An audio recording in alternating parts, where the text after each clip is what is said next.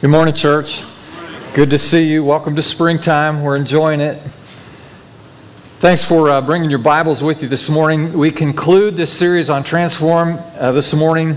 We're going to look at a very, very famous passage of Scripture in 1 Samuel chapter 17. This is the story of David Goliath. It, it happened about 3,000 years ago. And uh, just to give you some geography, uh, Israel, the nation of Israel, geographically, has a mountain range on the east side of this nation. Uh, this is where the more famous cities of Jerusalem and Bethlehem and Hebron actually uh, sit. And then on the, on the, uh, the west coast of, of, of Israel, it borders the Mediterranean Sea, so it's a coastal plain uh, on that part. Tel Aviv, the current city, uh, resides there. And in between these coastal plains and the mountain ranges are these series of valleys. It's, uh, it's called the Shephelah.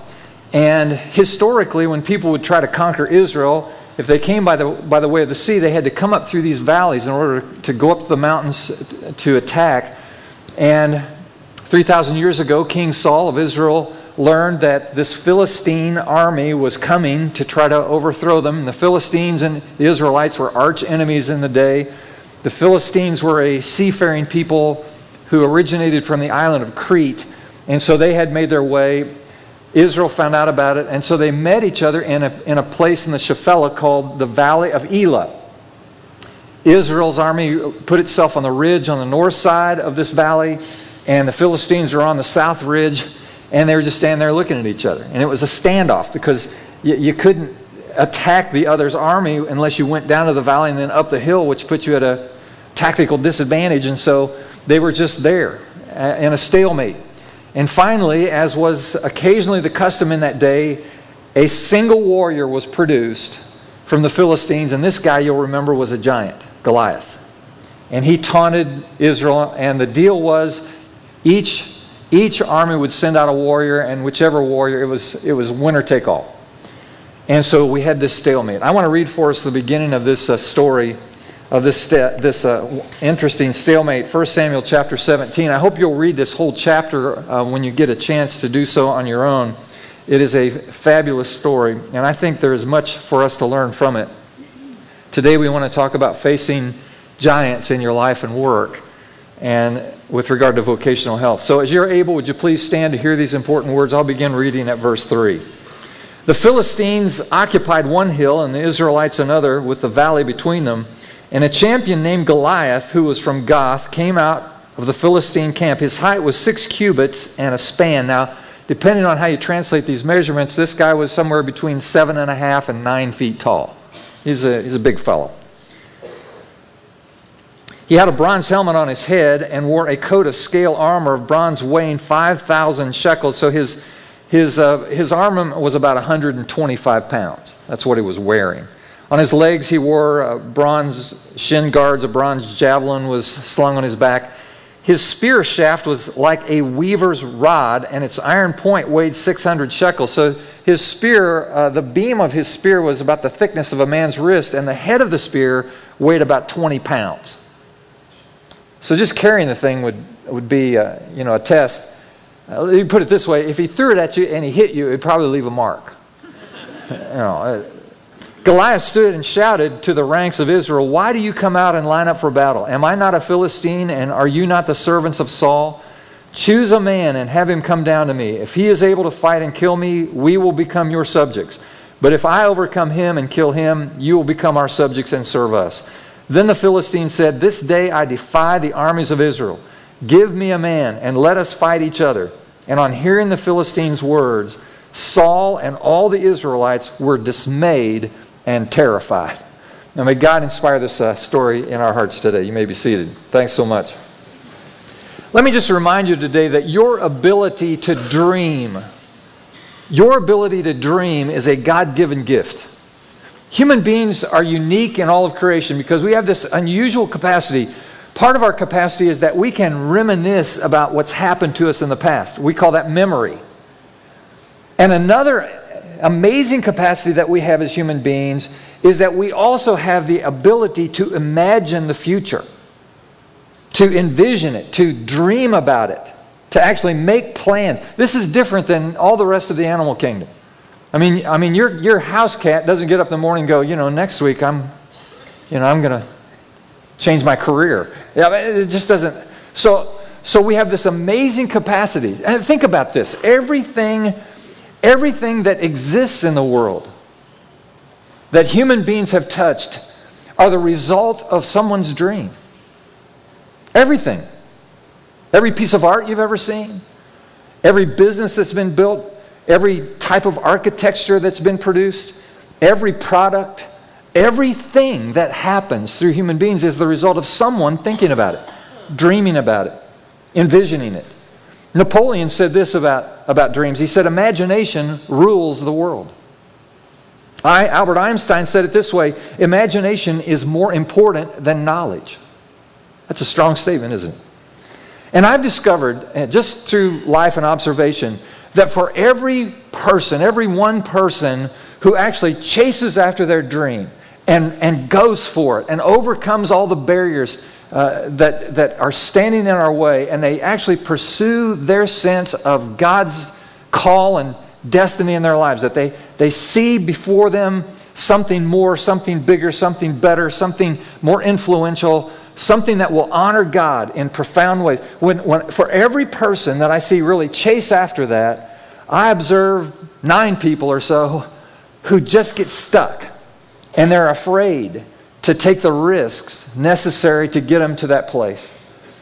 And so I want to just challenge us this morning. I want to I want, to, want us to consider that there are giants in our path, that there are obstacles to our dreams. And sometimes those are, those are spiritual obstacles, sometimes those are health related issues, sometimes they're emotional in nature, relational in nature, sometimes it has to do, has to do with, with all kinds of these issues that we've been talking about in this series. And so, what I want to do today is uh, consider this story of David Goliath and see how David managed this giant in his life. And I think it will be helpful to us in overcoming the, the barriers and obstacles that will keep us from pursuing our dreams. Now, on your outline, you'll see uh, the first thing there lessons from David and Goliath. Let me just talk about that a little bit. You can write down whatever you want. But what we've done, in, uh, typically, historically, with this story is we've used it as a metaphor uh, for improbable victories.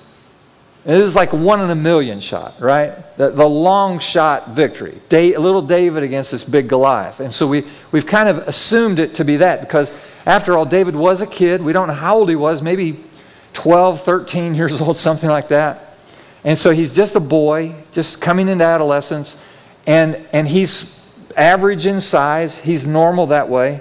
And contrasted with David and his seeming smallness and insignificance is this Goliath who's all decked out. He's been a warrior all of his life. And we know that David, all that David has is a sling. Now, we might just grab a hold of that for a moment and, and talk about it. Uh, when we think about slingshots in our culture, we think about those little Y shaped pieces of wood, you know, with the rubber on them and, and you're shooting peas. Uh, we don't imagine that slingshots are deadly weapons. I mean, if we thought that, uh, then most, most parents would be dead by now, right? So we don't think of them as lethal weapons. But just like anything else in our world, there are, there, are, there are guys and gals who like to study these things. And so, as it turns out, they, there are some slingshot nerds uh, in, in the scientific community who've actually studied these things. And apparently, these slingshots used uh, in ancient Israel were very effective weapons. We have, uh, we have uh, discovered from these guys that when, when someone becomes adept at using one of these slingshots, that you can actually project a rock at about 80 or 90 miles an hour. And another thing that's been discovered is that the, the rocks in the, in the valley of Elah actually are con- consisting of, of, of, a, of a material called barium sulfate, which is a very heavy and condensed compressed rock. It's, it's, it's very heavy. And so they've actually studied the ballistic capacity of a barium sulfate rock slung from one of these ancient slings, and as it turns out, it has the ballistic force of a 45 caliber bullet. Now, does that change your paradigm of slingshot? Yeah, something's going on here. And what about accuracy? Well, we know that that these experienced slingers were amazingly accurate. In fact, later in, in, in the text of 1st and 2nd Samuel, when David is a, a, a, man now and he has this, this, this band of brothers, this, this group of mighty men with him, in one phrase in the, in the scripture, it says, these, A handful of these mighty men could sling a stone at a hair and not miss. In other words, they were very accurate with these things. So that if two or three of these boys were chasing you, they don't, they don't have to catch you before they'll kill you. They'll kill you with their slingshot. I mean, it's, they might as well be packing a 45 Colt on their hip as have these slingshots. And so here's Goliath contrasted with this, and he is this infantryman. He's used to this hand to hand style of combat. He's all decked out. And David comes along, and he is essentially on the spot changing the rules of combat without telling his opponent. His opponent imagines that a guy's going to come out with a sword and they're going to get busy. But David has no intentions of that. And so he actually has superior technology to the sword and javelin that Goliath has. Plus, on top of that, he's filled with the Holy Spirit.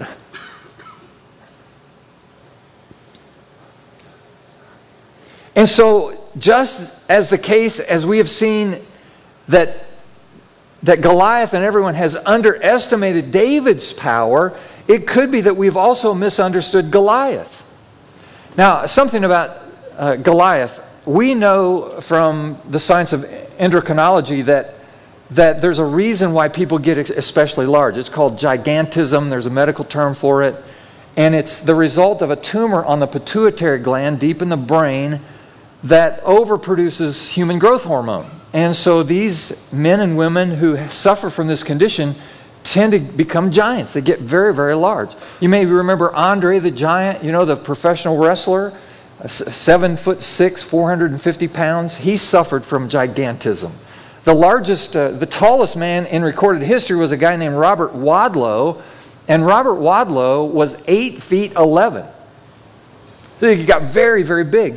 Now, there are all kinds of other really negative consequences to this condition. And one of those is that some, in some cases, this tumor that grows in the pituitary can become so large that it begins to compress the optic nerves.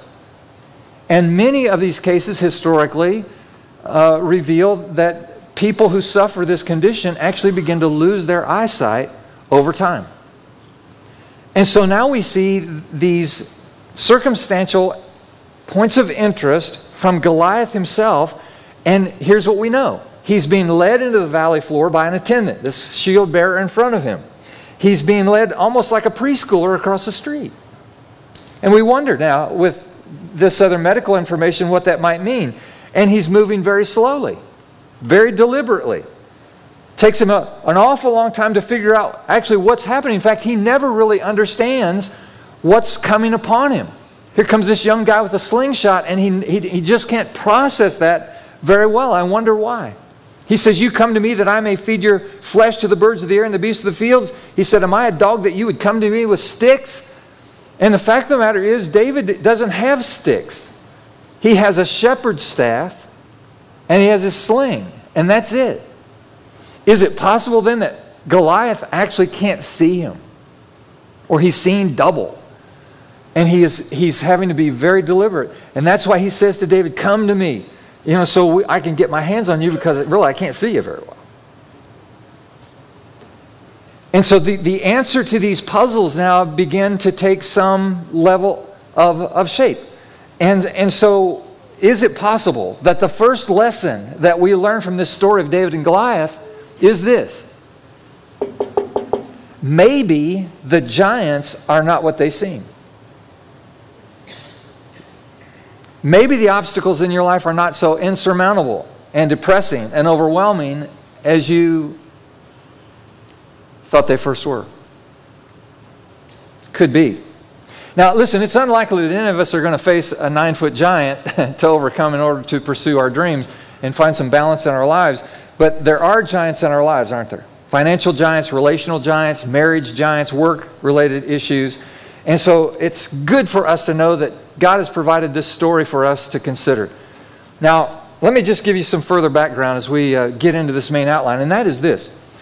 The leading religious guy of the day, the, the, the prophet priest of the era, was a man named Samuel. And Samuel began to hear from God that he wanted to anoint a new king. Saul was the first king of Israel, and now God is ready to replace Saul. And so God speaks to Samuel and sends him to Bethlehem. And he's in Bethlehem and he finds there a man named Jesse. And Jesse is a man with eight sons. And Samuel believes that the next king will come from, from Jesse's household. Do you have sons here? Yes, I have eight. Let me see them, Samuel says. And so, one by one, beginning with the eldest, they march Jesse's sons in front of him. And Jesse's so proud of those, those older boys, you know, they're strong, strapping men. And one by one, Samuel says, No, he's not the one. No, not him, not him. So he goes through seven of these sons, and he turns to Jesse and says, Do you have any more sons? He said, Well, yeah, I got one more, but he's, look, you don't want to see him. He's, he's, the, he's the squirt, he's a runt, he's out tending the sheep. He's, uh, he's really not available for this kind of service. And Samuel says, Well, let me see him anyway. And so they, they call for, for David, and David comes in. He's this little bitty snot nosed kid, 11 or 12 years old. And he walks in the room, and Samuel goes, He's the one. He takes some oil and pours it all over David and anoints him. You're the next, puts his hands on him. You're the next, thus saith the Lord, you're the next king of Israel. and you know what? You know what uh, Jesse does in response to that? He just goes, I don't know about that you know, if you know, just, here's another preacher, you know, making a pastoral call. We don't know what he's up to. Maybe, maybe you know, he just uh, picked the last one because he didn't pick the, the fifth one. And so Jesse says to David, "All right, now, now all this this pastoral visit's over. Get back out there and get your job going. Get back back back to the to the flock." And so he dismisses it. And that leads me then to, to help us understand one of the first obstacles that you will encounter on, your, on the way to your dream, and that is the obstacle of delay. Write that down on your outline, if you will. Delay. No dream is fulfilled instantly. God gives you the dream on one day, but He doesn't fulfill it the very next day. There's always some kind of time delay, some time lapse, some waiting period. And in David's case, it's his own dad who holds him back. In verses 12 to 15, it says, Now David was the youngest of Jesse's eight sons. His three older brothers enlisted in the army, but David was held back. You see that? You might even circle that on your outline. David was held back to care for the sheep in Bethlehem. So, the first barrier of your dream is this there are going to be people who hold you back. You know what I'm talking about. Some of you know exactly what I'm talking about because there have been times in your life when you've been held back because of your age or because of your, your race or because of your gender or you weren't pretty enough or you weren't handsome enough or you weren't smart enough. So, discrimination in any form is a barrier that all of us have to face at some point, and we have to break through that. There are going to be people who will hold you back. Now, here's the sad part. Sometimes the people who hold you back the most are those who love you the most people that you love the most. In this case, it was David's own father. But God has a plan for you. And what you'll discover is that there will be other people in your life who also have a plan for you. You know, God loves you, and your mother has a wonderful plan for your life. Well, your mother's plan for you may not be God's plan for you. And so you've got to, you've got to be ready for that. And you're going to see this delay in your life. Sometimes even people who love you will hold you back from the dream that God has given you. So at some point in this standoff, Jesse sends David with a, with a sack lunch to the front lines uh, so that his uh, older brothers could have some food. You know, they've been there for weeks, and so they the army has to be fed, and so he goes out there one day. And David discovers that everyone in the army, they're all embarrassed, they're all afraid, they're all terrorized, they're all traumatized, they're scared to death. And this becomes the second barrier you will face in finding and fulfilling your dreams. Not only will there be delay, but there will be, second of all, and you'll want to write this down, there will be discouragement. Discouragement. You'll be, you'll be discouraged sometimes because everybody around you is discouraged and, and scared to death. Nobody thinks you can do it. Nobody has any hope. Nobody believes that you can take down this giant. Verses 8 to 10 Each day Goliath would stand and shout at the ranks of Israel's army, Why don't you come out here and fight? And he taunts them and he defies them. And he says, This day I defy you. But when Saul and the Israelites heard this, listen to what happened. Everyone was deeply shaken and paralyzed with fear. So there it is. They're demoralized, they're gripped with anxiety, they're terrified, they're traumatized, they feel hopeless, they're paralyzed by the moment. Have you ever been in a situation where everybody around you said, Well, this is hopeless? You know, this isn't going to work. You can't grow anything in this economy. You can't solve this problem. We're all going down the tubes. You ever been in that situation where it just felt that way? Let me tell you something. Now, it, it didn't cost you anything to get in here today, but here's some pretty good advice if you'll listen. Conventional wisdom is oftentimes wrong when it comes to the dreams of God. Conventional wisdom is oftentimes wrong. And what you need when everybody around you is afraid and terrorized and paralyzed and frozen because of the circumstances, what you need is a fresh set of eyes. In this case, the crowd was wrong. Just because everybody says it's, it's so doesn't make it so. In culture, this is just a good lesson for us. In culture, when cultural trends and, and popular opinion and majority vote tend to land on something, and, and something that was questionable before, but now it is good and right and proper, and so conventional wisdom says to now it's good, right, and proper. Listen, that doesn't make it good, right, and proper at all. Doesn't change anything just because everybody's doing it. The crowd is often wrong. Just because the crowd says it's true doesn't mean it's true. So somebody had to challenge the status quo. We, why had everybody given up? Why had they gotten so discouraged from this one giant? And the answer to that question is because they were listening to the wrong voice. The only guy they listened to for weeks, 40 days, was this one guy, the giant. Verse 16 For 40 days, twice a day, morning and evening, the Philistine giant loudly berated the Israelite army. And so that's all they were hearing. So here's my question to you Who are you listening to? Who are you listening to? And what are they saying? Who, who is it that's poo pooing your dream or putting down your, your sense of vision and purpose, saying it will never happen, telling you to forget it? Saying to you, who's told you you're the person to do that? Maybe the, one, of the, one of the best things that, that we could do in this culture right now is stop listening to talk radio and talk TV. Stop listening to that stuff. If you listen to it, you know what you're going to become?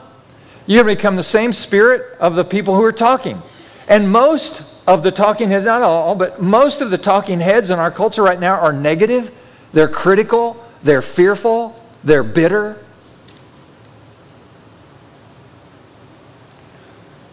And let me tell you something about those things. Those things are contagious. And they'll get on you and in you.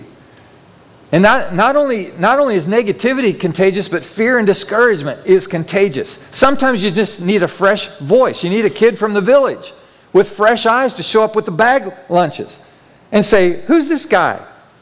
Who's, who's, the, who's the big, dumb, blind guy? Taunt, taunting the armies of the living God. This guy's nothing. We can take him down. It's a slam dunk. What's the matter with you guys? It's a 12 year old talking. Verse 23 and 24, as David talked with his brothers on the front line, he saw Goliath start shouting his usual threats. Let me give you some advice. Don't hang out with fearful people. Don't hang out with cowards. You hang out with fearful people, you'll become fearful. You hang out with cowards, you'll become a coward. Don't hang out with bitter people, you'll become bitter. Angry people, negative people. The first barrier to your dream is delay. And the second dream buster is discouragement. Now, here's the third thing that David had to overcome, and that is you want to write this down it's disapproval. Disapproval. The reason why most people don't ever go after their dream is they're afraid of disapproval, they're afraid of rejection. In this case, David's own brothers question his motives. Now, we want everybody to like us, right? We do. We want that. But if you go after God's dream, let me guarantee you something. You go chasing after God's best plan for your life, you're going to discover naysayers and critics and people who misunderstand you and people who will attack you and judge you because they don't get it. In this case, David's own brother questions David's motivation. He treats his younger brother with disdain and disgust and demeans him and disregards him and belittles him. We find in verses 28 and 29 of this first Samuel chapter 17, the older brother says to David, he says, Why are you even here? Why aren't you taking care of your scrawny little flock of sheep? You know, you're nothing but a cocky little brat. Why don't you just go back home? And David responds to him and said, Now what have I done? He said, Can I even ask a question? Do any of you even vaguely relate to this conversation? You've all heard about sibling rivalry, and if you have a sibling, you know what it is because it happens in every family. And there are, there are sometimes siblings of yours, a brother or sister, who can't imagine you accomplishing something that they've never imagined doing themselves. They, they think they know who you are, but they don't know, they don't know who God is in your life. And so they form opinions, and sometimes it can become demeaning and demoralizing and filled with disapproval. Here's the sad truth sometimes it's your own family that doesn't want you to accomplish God's dream. They may be envious, they may be jealous, they may think they know you better than you know yourself, they know your weaknesses. They're embarrassed if you su- succeed and, and achieve at a level that they haven't managed to do, and they end up resenting you for it. Sibling rivalry often leads to resentment. And did you know that Jesus even had to deal with this? You know that Jesus' mother, Mary, was a virgin when he was born, born of the Virgin Mary. But as soon as that boy was born, listen, that whole virgin thing, that was over. Joseph, Joseph was, had been patient enough. And that was that. And they started making other babies. And so Jesus had a number of half brothers and half sisters. And so they all grew up together. Now, can you imagine growing up with Jesus as your sibling? One interesting thing is that none of Jesus' half brothers or sisters accepted him as Lord and Savior until after the resurrection. Isn't that interesting? It's very interesting. And we've got to give him a little grace because you wouldn't want him as your brother either. You know, you're walking along with your brother, and your brother says, Oh, and by the way, I'm God. okay. what does that make you want to do? It just makes you want to, you know, punch him. It's not going to work. I mean, you're literally growing up beside, you're, sleep, you're sleeping every night with Mr. Perfect. You know, and some, some fight breaks out in the house because there's a bunch of kids, there's a bunch of noise, and the, Mary walks in, What's going on in here? And, the, and someone says, Jesus started it. And Mary goes, no, I don't think so.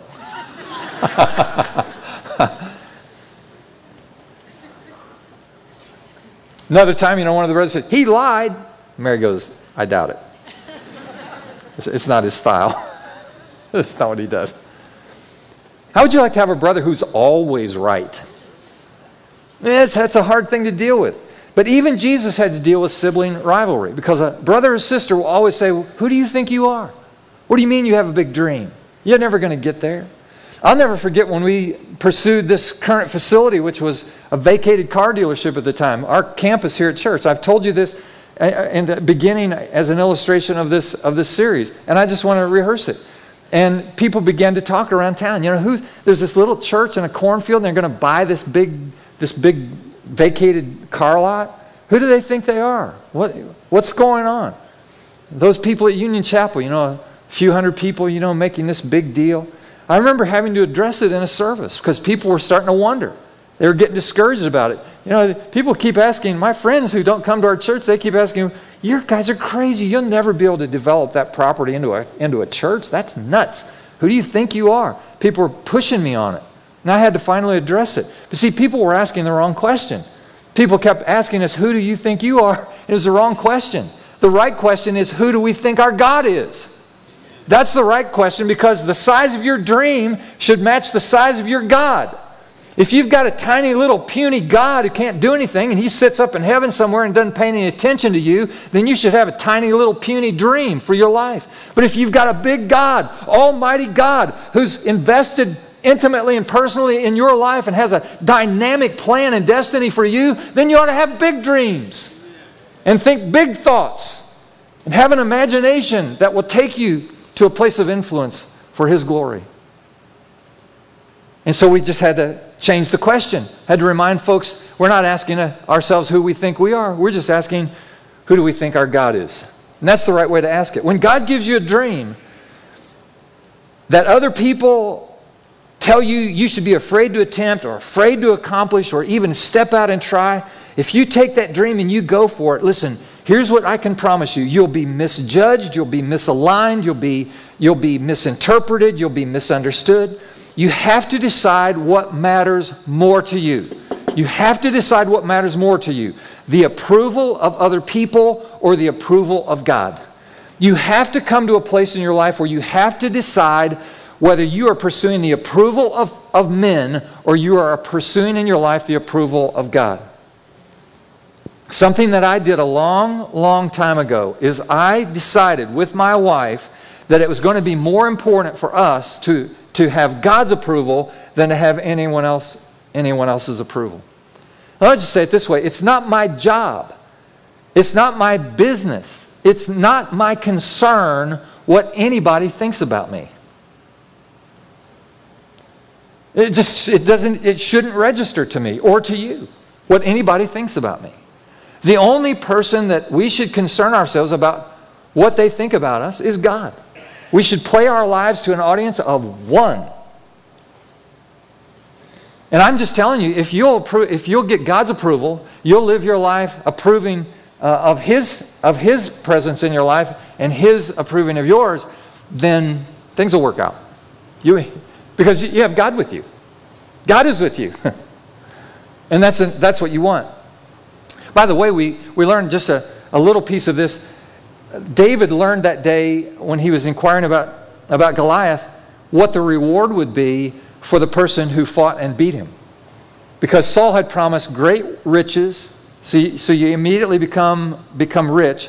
The second thing is you get to marry the king's daughter, and, and that's, that's a connection. You know, that's hooked up right there. You, you, you are connected now uh, with royalty. That's a good position in life. And then the third thing is that you would become exempt from taxes for the rest of your life. Now, just pause and think about that for just a second. exempt from taxes. You go, you go to register your car, no taxes there. You, you, uh, it comes property tax season, no taxes there. It's income tax season, no income tax. The IRS, they don't even have your number, your name. You're exempt for life. You're not even in the system. There are no deductions, there's, there's no calculation. You get it all. No taxes for any reason. that, how, that's enough motivation right there just to go out and take on the guy. That's, just, that's, that's amazing. But then there's this fourth dream buster David had to face, even before he faced Goliath. We know, we know that there, there's delay and there's disappointment and there's this discouragement. But the fourth thing is doubt. Doubt. Write that down. Because the questions will come to you in the pursuit of your dream Am I capable of this? And Am I up to this task? Can I actually do what God is actually telling me to do? And, and then there are all these people around you who tell you you can't. So David goes to King Saul, and here's the conversation between the two. Verse 32 and 33. David goes up to Saul and he says, Look, don't worry about a thing. I'll fight this Philistine. Your worries are over, King. He's 13 years old. I'll take him on. Yeah. Now, let me just say, uh, pause right there just for a second. Sometimes confidence in God can often be misinterpreted as cockiness by other people.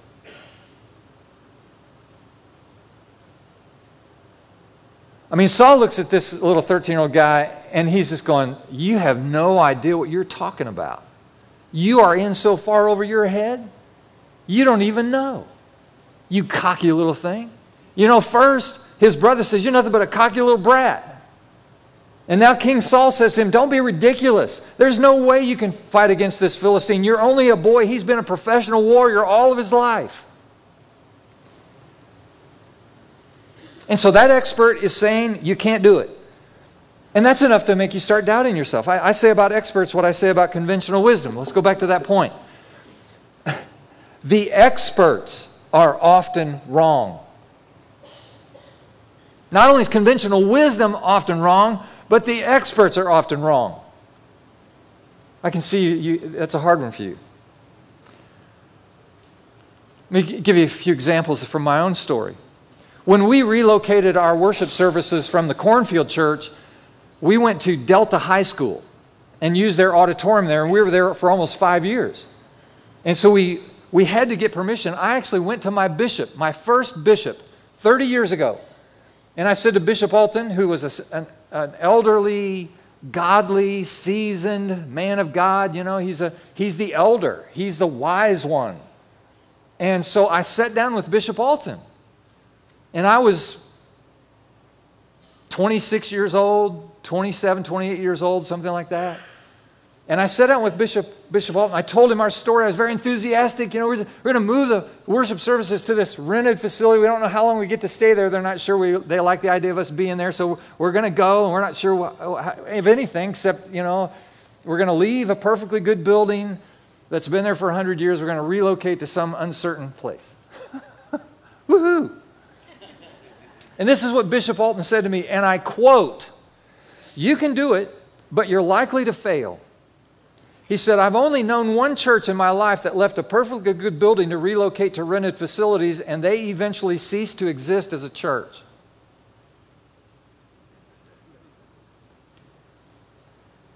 So let me just paraphrase that. The bishop, the, the expert said to me, That's the dumbest idea I've ever heard. And if you do that, you'll never be heard from again. That's it. When we, when we went from the high school to this location, and, and this facility, which is now our church campus, this building wasn't here at all. We didn't even own the property that this building sits on, but we had the 14 acres originally where the main building sits. They, the, it was the shell of a building and, and it had been vacated for over a year and a half, two years. You know, the, see, the roof was leaking, the windows were busted out. There's volunteer trees growing in a parking lot. It's just, it's a, you know, it's a vacant lot. And it's a mess. Vandalism, paint everywhere. It's just, it's like someone's just destroyed the place. And that's, that's what we were facing. And in order for us to relocate the church from a, one original permanent location to a new permanent location, you have to have the permission in our denomination from a district, district committee called the District Committee of Church Location and Building. And this just keeps, keeps order, you know, in the, in the location of each churches. So we sat down with this group of committee members of church location and building. I told them this story. I was very excited. We're going to move from the high school and we're going to move into this car lot. And, you know, and I brought them through and walked them through. And I said, now imagine this being that. And, and, and look at this oil pit's going to be a classroom, you know, and things like that. And this is what the chairman of the committee said to me. And I quote, trying to re- renovate an old dilapidated car lot is a crazy idea. We will give you permission to relocate, but it will never work. then we were under construction, and, the, and our current sanctuary was originally under construction. And I was in there one afternoon, and a prominent Christian businessman in our community, not associated with our church, walked into the sanctuary one afternoon and said to me, and I quote, You'll never fill a room this size in Muncie, Indiana. And he was older, and I was about 34 years old at the time, and he treated me in a very patronizing way. And friends, this is, you know, after a sequence like that, this is where doubt starts to come in. You go, well, maybe this isn't the right thing to do. Maybe, maybe it can't be done, and maybe I'm not the right person to do it and, and to lead this thing. And, I, and, so, and so you begin to wonder. But listen, how do you defeat the giants that are keeping you from being the man that God wants you to be? How do you defeat the fears that are keeping you from being the woman that God has called you to be? To be a person of great faith, to be a person who dreams big dreams and lives a great life. How do you work to overcome those giants? I, and let me just give you a few thoughts about that. Here's the first thing you want to write this down. First of all, remember how God has helped me in the past. I remember how God has helped me in the, the past. The first thing you do to face the giants and fulfill your dreams is you remember. You recall the confidence that comes when I recall, when I recollect, when I remember those times when I thought I wouldn't make it and I made it.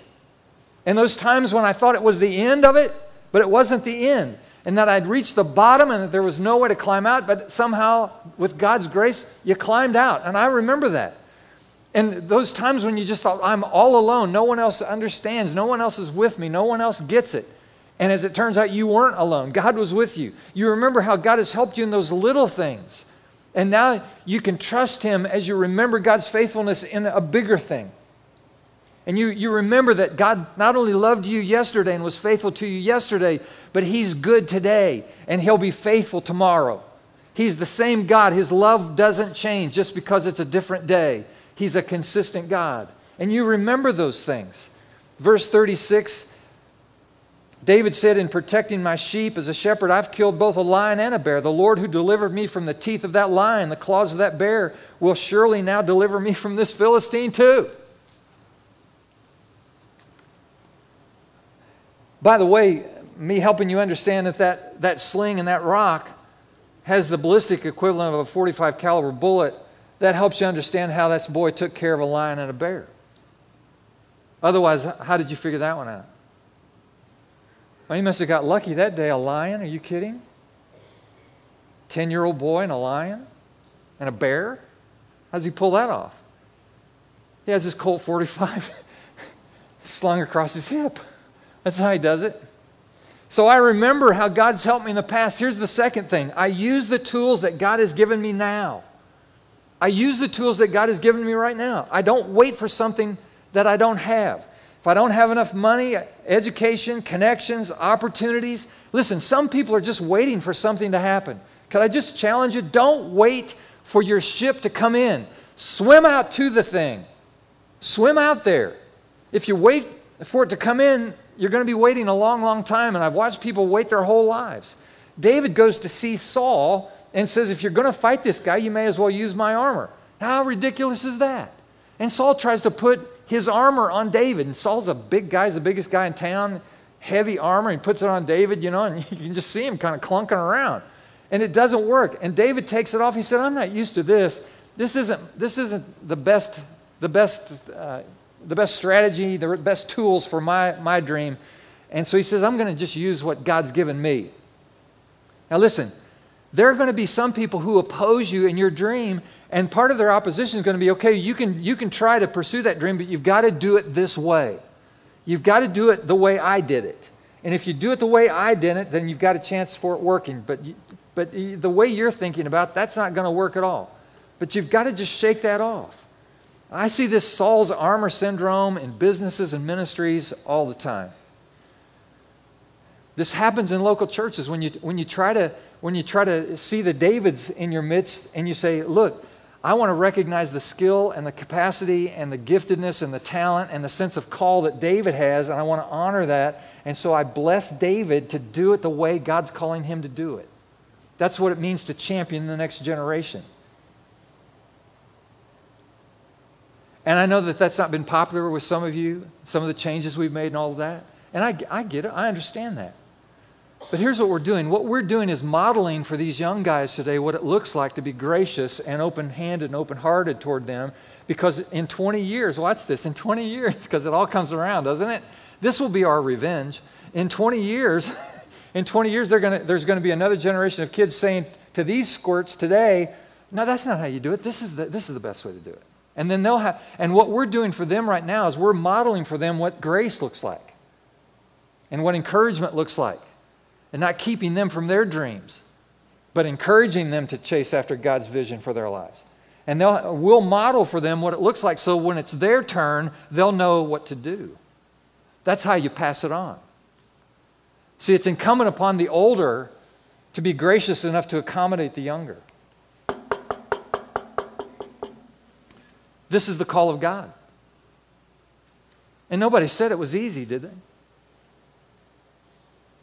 But this is, what, this is what we do and why we do it. And this is the principle. Often try, people try to load some things on you that are just too heavy for you. But Ecclesiastes 11:4 says if you wait for perfect conditions, you'll never get anything done. Yeah. And so we're ending these 50 days of transformation. And we're, we're trying to overcome whatever the barriers are that keep us from God's best. Here's the third thing that we do in order to overcome these, these giants. And the third thing is this you have to ignore the dream busters. You have to ignore the dream busters. It's interesting to me that as David's going to take on this giant, everybody else is scared to death. He didn't get encouragement from anybody.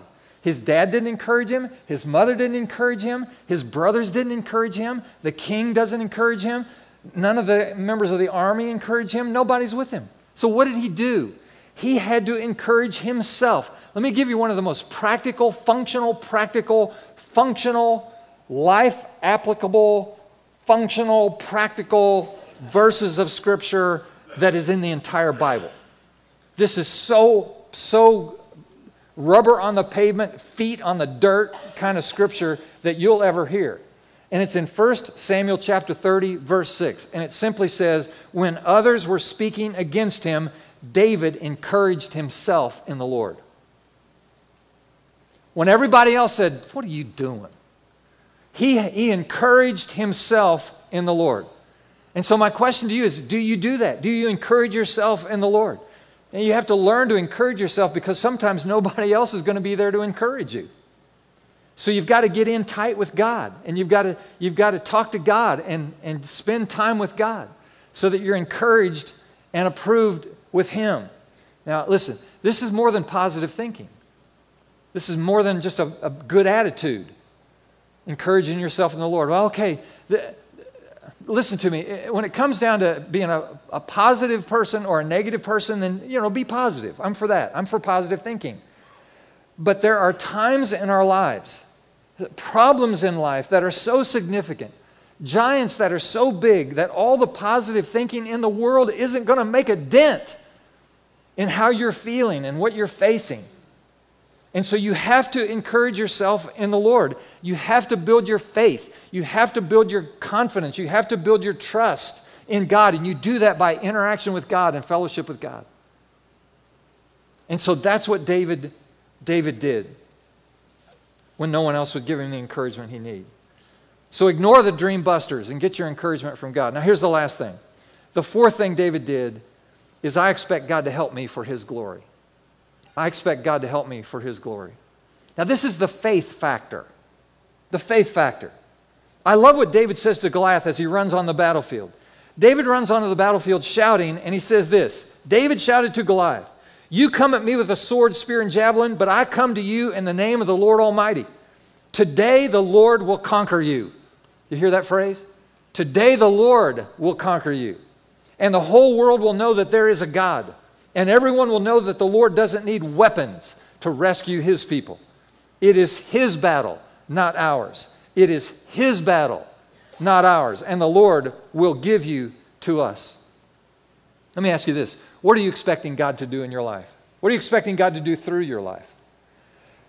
Almost to the degree that you expect God to do something is the degree to which God will actually do it. Because God expects us to live by faith to trust Him. The Bible says that according to your faith, it'll be done unto you. The Bible says that the just shall live by faith. The Bible says that without faith, it is impossible to please God. The Bible says that whatever is not of faith is sin. Do you, do you note a trend? You don't have to be the smartest person. You don't have to be the best looking. You don't have to be the wealthiest person. But we all have the opportunity to choose to trust in God to place our faith in Him and our confident hope in Him. Let me, uh, let me finish with this. Many years ago now, when Beth and I were called by officials in our denomination that we would be sent to Muncie, Indiana, to this area, let me tell you what we did. We knelt down by our bed one day and we prayed before moving to Muncie. And our prayer was something like this God, we want to give you our best if you'll go with us. Here we are, we're going to, we're going to, we're going to just recommit our lives to you. And what we were saying, what we meant, is that we will do anything, anytime, anywhere, in faith, even when it doesn't make sense. We will do it if you ask us to. And God heard our prayer. Friends, I, as a teenager, as a boy growing up, I would have never have imagined that I get to do what I do. It wouldn't have, it never even came into my mind. I mean, I'm a, I'm a country boy with a slingshot. Union Chapel's twice as big. And when you consider all of our partner church, we're three times as big or four times as big as my hometown. I never dreamed that I'd get to do what I do. When, when I, I got very serious in my relationship with Beth, and I was also very serious about uh, a developing sense of call to do full time ministry. Beth had family, Roman Catholic family. She had family and she had friends. And they would say things to her like, You don't, you don't want him, especially if he's going to do what he's talking about doing. Heck, on the night I proposed marriage to Beth, even God tried to warn her not to marry me. I can tell you that story. Her family, her friends, even God said, hmm, watch out for that guy. But beginning on that night, when I proposed marriage to her, and until this moment, she has steadfastly maintained a willing heart and a faithful posture. Many times over the years, she's used the same phrase with me, and she doesn't even know she does it. But I've marked it. There's been five or six times in our marriage when we were at a crossroads we were at a decision point, and she uses the same phrase, and I'll tell you what it is. And I quote, Whatever you think God is asking us to do, I'm with you. Hmm. I've often thought how, how, how would history be different if my wife had said no? What if she had been afraid? What if she'd been scared? So much so that she couldn't go on. She was paralyzed by it. And she said, Let's don't do it. What if she'd said, let's play it safe? What if she'd said, I can't, I can't live in this apartment. There, you know, there's too many bugs in here. What if she'd said, I, I, can't, I can't live on this little salary anymore? I mean, we're just, you know, it's just, it's too, too much. Or what if she'd said, please don't take such big risks. Let's play it safe for a while. Or let, let's just settle here for a little bit and let's not, let's not try anything crazy. I don't know how different the world would be, but I imagine that it's likely that there'd probably be hundreds, maybe thousands of people who wouldn't be going to heaven now if my wife hadn't said yes. And my point is that we have no idea how much our unbelief can be limiting to somebody else. So I ask you today is your unbelief limiting your wife? Is it limiting your husband? Is your lack of faith and trust and confidence in God, is it holding your children back? When I was 19 years old and I was contemplating my future in ministry, I went home one afternoon after my summer job in college, and my mother walked up to me and she said, I need to tell you something, Greg. She said, Today in prayer, God told me that I had to give you away. And then through her tears that day, she, she, she said, You know, I don't want you to do what you're thinking about doing. I'm, I've not been in favor of it.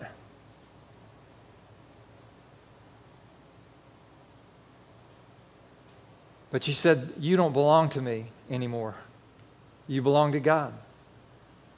And so she said, Today in prayer, God gave me the grace to open my hands and let you go. I said, That's good, Mom. That's good, Mom. That's good for you. Because as you know, I was going anyway. so good for you, and thank you for your support. And she's been supportive every day, all along the way. Every day. My wife often calls my mother for encouragement. And it's a great thing. So listen, don't be a Jesse. Don't hold them back when God has a great de- a dream for their life. I'm, it's not your dream for them, it's God's dream for them. So you need to say, I'm not going to let anybody else's unbelief hold me back from God's best in my life, and I'm not going to let my unbelief hold anybody else back from God's best in my life. And we see this beautifully played out in the life of David. So he who has an ear, let him hear these important truths. Well, as is our custom, let's pray for just a moment. While you're in an attitude of prayer this morning, I know there are a lot of things in your life you don't have control over. For example, you didn't choose your natural talent, you didn't choose when you'd be born, you didn't choose who you'd be, you didn't choose your race, your gender, your talent. But right now, every one of us, while we didn't have choices in all of those areas, we do have a choice about whether or not we're going to trust God. And it's that faith factor that will defeat the giants of delay and discouragement and disapproval and doubt. And if you'll say yes to God, He will take you on the adventure of your life. And it doesn't really matter what's happened in your past. It doesn't really matter what, what has transpired up to this particular moment because God will meet you right here, right now, and take you into an adventurous future of influence and joy. Well, let me give you the words for this prayer. You, you say them in your mind and heart. Will you do that? Dear God, you've helped me many times in the past. You've helped me through things I, I thought I'd never get out of, but you helped me. And if you helped me in the past, I know you're going to help me in the future. So help me to draw confidence from that. And even when people discourage me or disapprove of me, or even when people misunderstand me, help me to use the tools that you've given me right now. Not to wait for a perfect time, plan, a perfect tool, but to use the slingshot and stones that I have right now. Help me not to wear somebody else's armor, but just to go in your strength. Lord, help me to ignore the dream busters and help me start every day with a time alone with you so that I can encourage myself. Because I have you, I don't need the encouragement of other people because I'm encouraging myself in the Lord and spending time with you. So help me, God, to expect you to help me. And Lord, do it for your glory so the whole world will know that there's a God. And everyone will know that the Lord doesn't need weapons to rescue his people. And Lord, I've, I've been tired because I, I've been trying to fight battles as if they're mine, but it's your battle. So help me to rest, trust you to give me the victory. So, Jesus Christ, I invite you into every area of my life my spiritual life, physical life, mental life, emotional health, my relational life, my financial life, my work life. I want you to run every area of my life. I want you to be the manager and the Lord from this day forward. And I thank you in advance that the giants will fall and the dreams will come true. And I pray this in your name. And everyone said,